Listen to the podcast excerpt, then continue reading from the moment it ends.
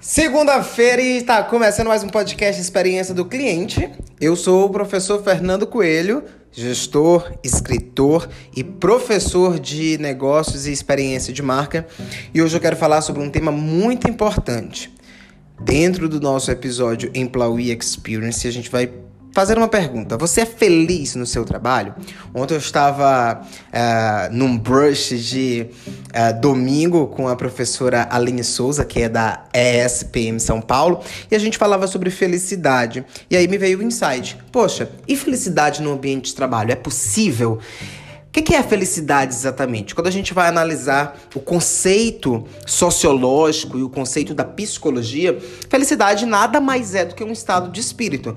É, e quando a gente relaciona isso ao trabalho, ele é, está ligado à satisfação com a vida profissional. É quando o indivíduo, baseado nos, nas suas expectativas, nos seus desejos e também nos seus planos para o futuro, eles enxergam sentido naquilo que eles estão fazendo. Eles enxergam um propósito. Quando um indivíduo, um colaborador, um profissional, é, ele está realizando ali o seu trabalho, ele experimenta uma série de sensações, seja positiva, seja negativa, seja tristeza, alegria, motivação, bem-estar ou raiva, desprazer, descontentamento.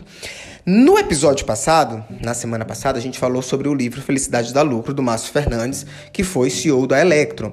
E aí, Uh, eu fui buscar alguns dados e lendo aqui a revista Você RH, é, esse ano de 2022 a Gallup ela fez uma, uma pesquisa e identificou que com funcionários felizes é, existem 50% menos acidentes laborais. A mesma reportagem, ela mostra que, de acordo com a revista Harvard Business, uh, hoje os colaboradores satisfeitos são 31% mais produtivos e 85% mais eficientes. E isso nos mostra o quanto, quando uma empresa ela investe em clima organizacional, práticas de employee experience, é, práticas de gestão com pessoas, é, o índice de felicidade no trabalho aumenta. E aí existe uma pesquisa hoje, inclusive eu falava isso no café com a professora Linha, né, que é da FIA. E a FIA, né, que é um instituto que mede aí as empresas mais felizes do Brasil, ela tem um índice de qualidade no ambiente de trabalho, que é o IQAT, né? Que mede é, vários aspectos. E são justamente esses aspectos que definem se uma pessoa né, é ou não feliz no trabalho. E, consequentemente, se o grupo de pessoas é, faz aquela empresa um lugar feliz.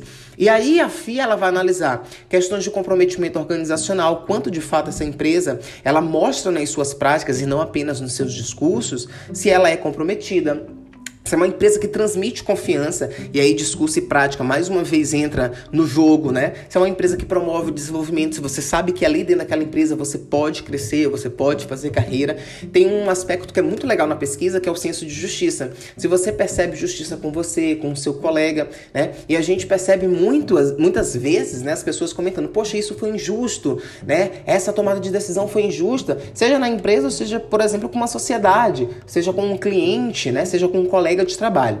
Outros aspectos é o quanto eu participo das tomadas de decisão, o, o aspecto participação, a variante participação, né? E aí a FIA também vai analisar aspectos ligados à liderança, satisfação, práticas de employee. Depois que você faz uma pesquisa, seja de clima organizacional, seja de felicidade, você precisa pegar esses dados e fazer uma análise, uma curadoria, e em cima deles você pensar em um plano de melhoria anual com foco no clima organizacional e na felicidade. E aí a minha pergunta: você é feliz no seu trabalho? A sua empresa ela tem práticas que promovem a felicidade? E se você é gestor, você está fazendo a sua empresa a sua área e do seu time um ambiente feliz?